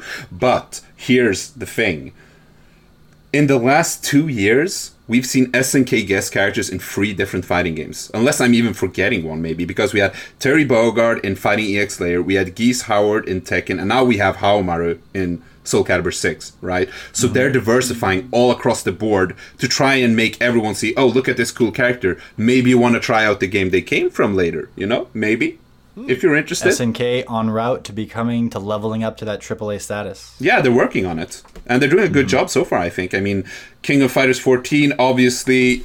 I mean, it released it was it had a lot of good stuff, but it also looked kind of lacking visually compared to many other games. And gameplay wise, a lot of people were kind of disappointed compared to King of Fighters 13, but it wasn't a bad game by any means. Now you see Samurai Shodown, you know, great presentation, everyone seems to love it, it's doing great, and now they just announced King of Fighters 15, everyone's super hype. I mean, I can't wait to see where they go from here. Absolutely. Speaking of Samurai Shodown, John, you actually went on record saying that you were worried about the fate of the game after Evo. Yes. Like, how do you feel about it now? So there were four Genjuros in top eight. Um, I didn't watch all of top eight, but uh, it seems like the I've been kind of paying more attention to general reactions afterwards, and what I'm seeing by far is that people are just excited and enjoying playing this game, and that continues to be the case. Um, and I think that it is in a good place. I don't know how watchable it is if you're not super into fighting games, but it sounds like there's enough people in the FGC that that are uh, like learned enough and can appreciate the little nuances of spacing and choosing your buttons at certain times that this is fun enough to watch, uh, but more importantly, fun enough to play at least. It seems like it has that hammered down, and the game is pretty damn broken. Like, no one's really arguing that it's balanced at any point, like right now, but I'm sure it will go through balance patches and such. But even at this young, like Samurai Shodown, its story was it comes out, it has a lot to live up to. It's got Evo just a, this like a month or, or so after it drops. Like, there's a lot of pressure, and it hasn't been perfect, but it has traversed these treacherous waters pretty efficiently, and it seems like it has kept its head above the water even through Evo. Um, and and so like like we said, this is a double-edged sword. It could go really well for it. It could go really poorly. I don't think it went poorly. I don't know that it's like it's it's not like the new main game that everyone's looking out for, but. Uh, if you're Samurai Shodown, you are very happy with where this game is at right now people are going to continue to play it at least for a while. It could probably use another big tournament win and it could use a balance patch pretty soon now that we've gotten through Evo. But all things considered, um, it's doing better than it could be. And, uh, or I'm sorry, it's doing better than, than, like, there's a big possibility that it wasn't doing too hot right now. And I think that it's in a pretty good spot. I think the fighting game community really enjoys playing it. Yeah, for sure. Uh, I play it a ton and I absolutely love it. I mean, the only reason I haven't been playing it the last few days. It's just because we had this new content for Street Fighter Five, and I've been playing Lucia. But I mean, give me like a week, I'm gonna be back on SamSho for sure. Yeah. Mm-hmm. I so I don't think it's dead in two weeks. That's good. Yeah. Sure. I had a joke with Nick because, you know, we, we spend hours looking up characters and stuff uh, for Evo. And I said, you know, there was like 50 people we couldn't find for Samurai Shodown. I said, eh, just list them all as Genjuro. It's probably accurate. You know, just, it's fine. so, I think it would be like 80% success rate at least. So yeah. Yeah. It's, it's close enough. So, but, yeah. Um, speaking of uh, uh, different games and kind of moving and shaking here in the fighting game community, we had the, uh, the worst kept secret confirmed that Riot Games is working on a fighting game. Um, yes. Seth Killian was with their company for about three years. Uh, we, have heard reports now. Um, we're pretty darn sure that he's actually moved on to Epic Games. This is working on uh, Fortnite. Uh, I almost called it Fork Knife, which I love saying. But anyway, Fortnite. Um, Riot has had some trouble here with uh, sexual harassment and discrimination against females, particularly. Um, there was actually a walkout at their company to protest how these things are being handled. I don't want to get into details of that because it's like it's not really what we do here. Uh, it that that kind of stuff is like hardcore. Takes months to unpack and kind of figure out all that. And I, you know, it's so hard to verify if this stuff is, you know, how bad it is, and you know, is it happening to a few people or whatever. But I can say for sure it has been a major issue. Um, you know, I, I don't know if that had any, you know, bearing on Seth. Like he's been like he's not even really confirming that he actually has moved on to Epic Games at this moment in time. Um, so there's a lot of stuff going on. Um, it's it's a bad look for Riot. I know that they've you know come under fire for different things about League of Legends and all that kind of stuff. But to put the positive on this, this is one of the biggest companies in video games right now saying, hey, we want to get involved in fighting games. We want to get involved in esports more than likely. Um, this is going to be potentially a very, very, very huge game for the fighting game community. We know next to nothing about it beyond that the Cannons uh, from uh, Shoryuken and from Evo are working on the game. Again, Seth Killian was working on it probably for about three years. Uh, this should be a dynamite fighting game when it comes out. Yeah. Um, and people should be very, very, very hyped about it, despite the problems that are going on at their company. Uh, there's a lot to look forward to there. Yeah, and, and the fighting genre has been somewhat separated from these other even more successful genres when it comes to esports, first person shooters and MOBAs and, and the card games and whatnot. But uh, you know, League of Legends has for, for a while been like the biggest game, and I think Fortnite has eclipsed it now or so. But it's still like League of Legends is no joke, and Riot is no joke, and they know how to quote unquote like they know how to do it here in the modern age. And fighting games have had a hard time transitioning, and and I, I, I, should say that just because Riot, who has had success with League of Legends, is now doing a fighting game doesn't mean they're going to do it perfectly. And I think it's a whole different thing when you go into the fighting game genre. It's not easy to design these games. It's not easy to balance them, and and it's not going to be just this one to one thing where we can just copy and paste our model for how we're going to do things with League of Legends and do that for a for a fighting game, and it's just going to be easy peasy. So um, I don't expect this to be uh, League of Legends levels of, of automatic success, but what I do expect this to be is something like a new bridge for the fighting game genre to be connected to the rest of the esports world, uh, at least a potential bridge. And I think you're going to have a lot more eyes on this because what Riot does know how to do is make like a free to play game that's accessible to a lot of people that's fun to play. Um, where does it land on the spectrum of like, well, it's accessible, but it, you know, has that compromised its validity as a competitive game? Who knows how they're going to do that? Let's not go down that rabbit hole quite yet because we have no idea. But um, I do think that this would there there is a huge chance here that fighting games the the genre gets to plug in to the rest of of esports in a significant new way that we get new eyes on our genre through this game and maybe that spills over into other games and if we have whatever this game is it blows up to a decent size and it's at fighting game events um, like the the the ceiling is going to be uh, pushed up further in the not too distant future. They said it's going to be a little while. They don't yeah. have any information on it, so so we'll see. Maybe a year or two, who knows? But when this comes out, there is a lot of potential. And then worst case scenario, it flops, and I think we're just kind of still at the place we're at right now. But the potential is big growth, and that's exciting. Yeah, moving on here. Uh, Bonchan, of course, won Evo Street Fighter Five. Um, I we just have to shout this guy out because it's so well deserved. Um, he is uh, he infamously lost to, to Luffy and um, uh, at Evo, you know, like it was it 2014 or something like that. Yeah, and um, uh, he has continued to climb the mountain again and again and again, and he's won some major events and some top tier events, but he's never won Capcom Cup or Evo. And the fact that he finally did this um, as such a fundamentally strong fighting game player, I was just personally extremely happy for him. It's like this is one of the great dudes in our community. Um, he's just so so well deserving of this title. And like I would just again, you know, he won with Karin, uh, he won over Rashid, thank goodness. But um, uh, it is it's just like this is someone who you want to see up at the top of the mountain, if you ask me. So. Absolutely, he f- it feels earned, especially watching FGC translated videos. We've brought that up a handful of times.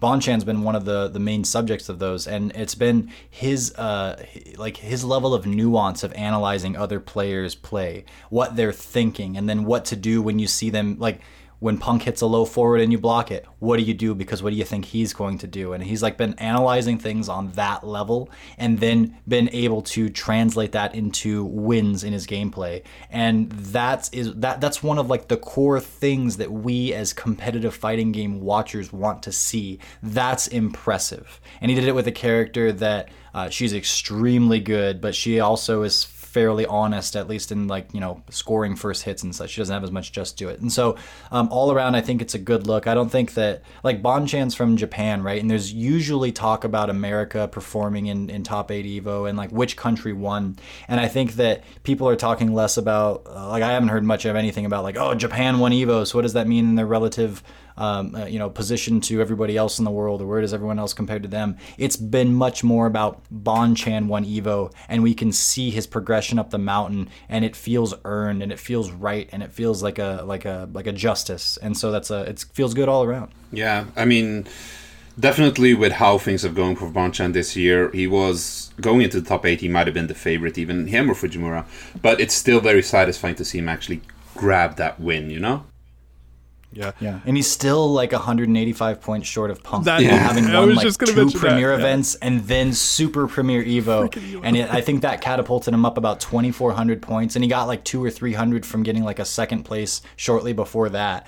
And still he's 185 points short of Punk, which shows you how damn dominant Punk was Yeah. uh, in his run so far. And we've got plenty of season left. You know, the, people could get hot, they could cool off. We'll see what happens. But the Pro Tour has been any, like if it's been anything, it's been exciting. And, and I think one of the reasons that um, people are, are so much more okay with this and just talking about Bonchan's win is that we're seeing a lot more parity in Street Fighter V and, and other fighting games for that matter. You don't expect Japan to come out and win every single tournament now. You know, it's like no, it's like you're going to see a bunch of players competing, and it's it's it's less about the region, and, and I think it's more about the players now, which is a really good change I think for our fighting game community. You still see a lot of regional hype. You still see uh, there's certain you know Twitter accounts out there that are like putting flags on every player's name and all that, so you know which country they came from. But I think for a lot of people that's been dialed back, and they're like, eh, who cares? Like it's not that big of a deal as long as you're seeing good character variety, top level play. Um, as long as there's good parity, if like let's just say like Canada of all places becomes like the most dominant region in every fighting game, you're gonna see a, lot of people say like, "Hey, I don't want to see Canada win anymore. Like they're winning everything and they've won it for ten years in a row. I don't want to watch that." You know, it's like it, we already know who's to win, and it goes back to like you know sports and whatnot. You you like to have some question of who's going to take it all. You you want to know that the outcome already isn't pre-decided for you. Yeah, mm-hmm. and that's where I'd like to look at a few of the other games that were at Evo as well, because one game that's traditionally been pretty much not every year, but it's kind of been a thing that when it's at Evo, it will be filled with nothing but Japanese players. Is BlazBlue, and uh, last year we did have an American come in second place. This year we had an American win the whole thing in Shinku, which was an amazing victory. I know, like Giuna was on the mic, and Giuna was just like, um, "Is this reality? Am I seeing this actually happen?" Stuff like that. And uh, another success story uh, that's probably even bigger in that sense is Arslan Ash in Tekken. Yeah. Uh, yeah, he won back-to-back Evos now because he won Evo Japan this year, and then he won this, and he's from Pakistan.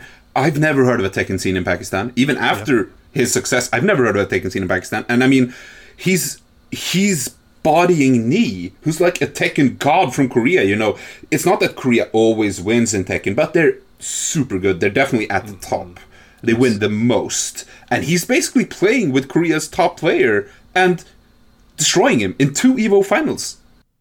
And I've heard that he said, and I, I don't know where the quote comes from, so not for sure, but I've heard that Arslan himself has said that he's not even the best player in Pakistan. Oh my That's god! insane. That's Yes, insane. And this comes down to, well, what kind of potential have we not seen? It's like we see this come out of Korea, we see it come out of Japan, where the culture is already in, down with, with video games and such a lot more.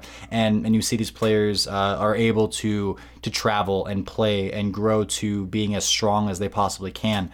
Um, and and now that esports is growing, now that fighting games are growing, uh, we're seeing more opportunities come out to new players, and this is an amazing example of just that. It's like, well, not only do we have this great story with Arslan Ash, he's saying, yeah, and I'm just one of like the medium guys. Like you haven't even seen our big guns yet. Yeah. this is the Ginyu Force, and Frieza is on the way, baby. like, who knows?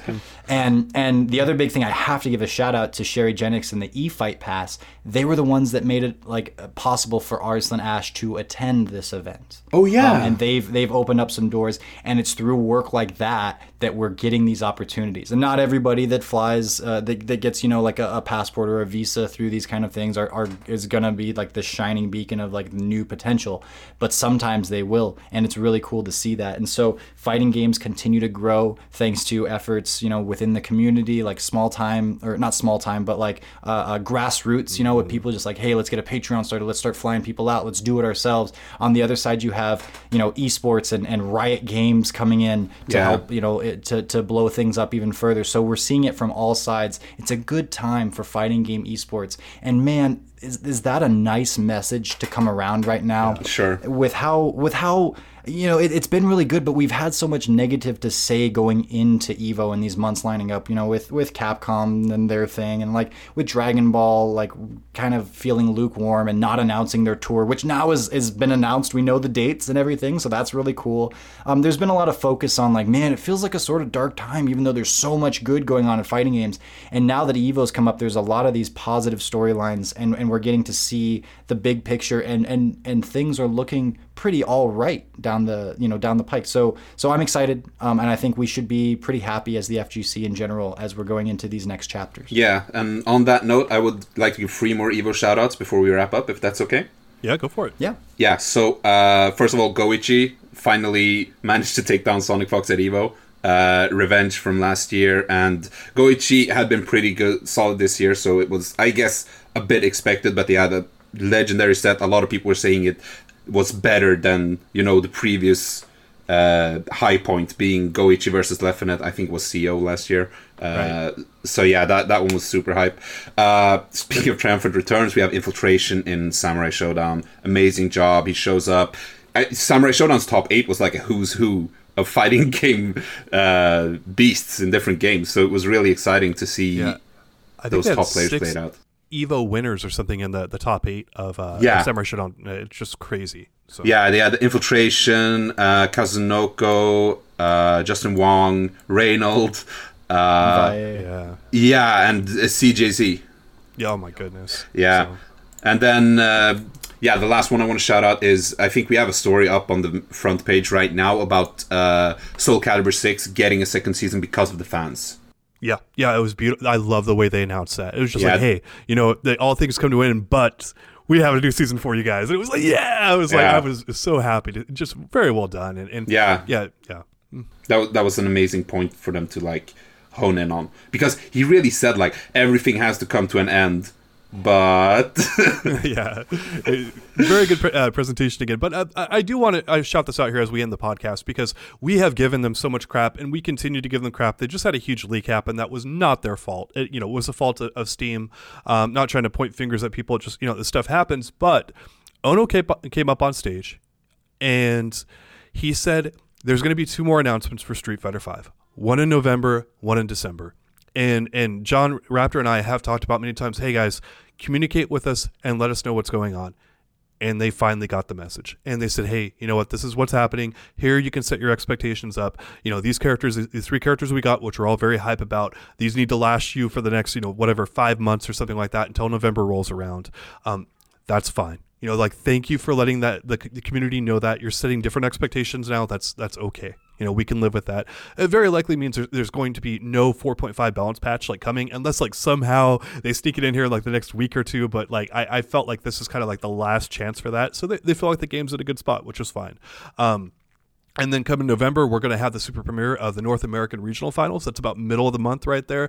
Uh, it's more than likely we're going to have more characters. And then in December, if we're going to get a Super Street Fighter V or whatever they're going to call it, it's probably going to happen there at Capcom Cup. They're going to announce it, and that's probably going to be the last version of the game that we see until a Street Fighter 6 comes out or something like that. Ono is even talking about a Street Fighter 6, and I said, I know he said, like, I'm not talking about Street Fighter 6. Whenever he talks about it at all, it's a hint at something. That's how Ono Yeah. works. Like this is what he does.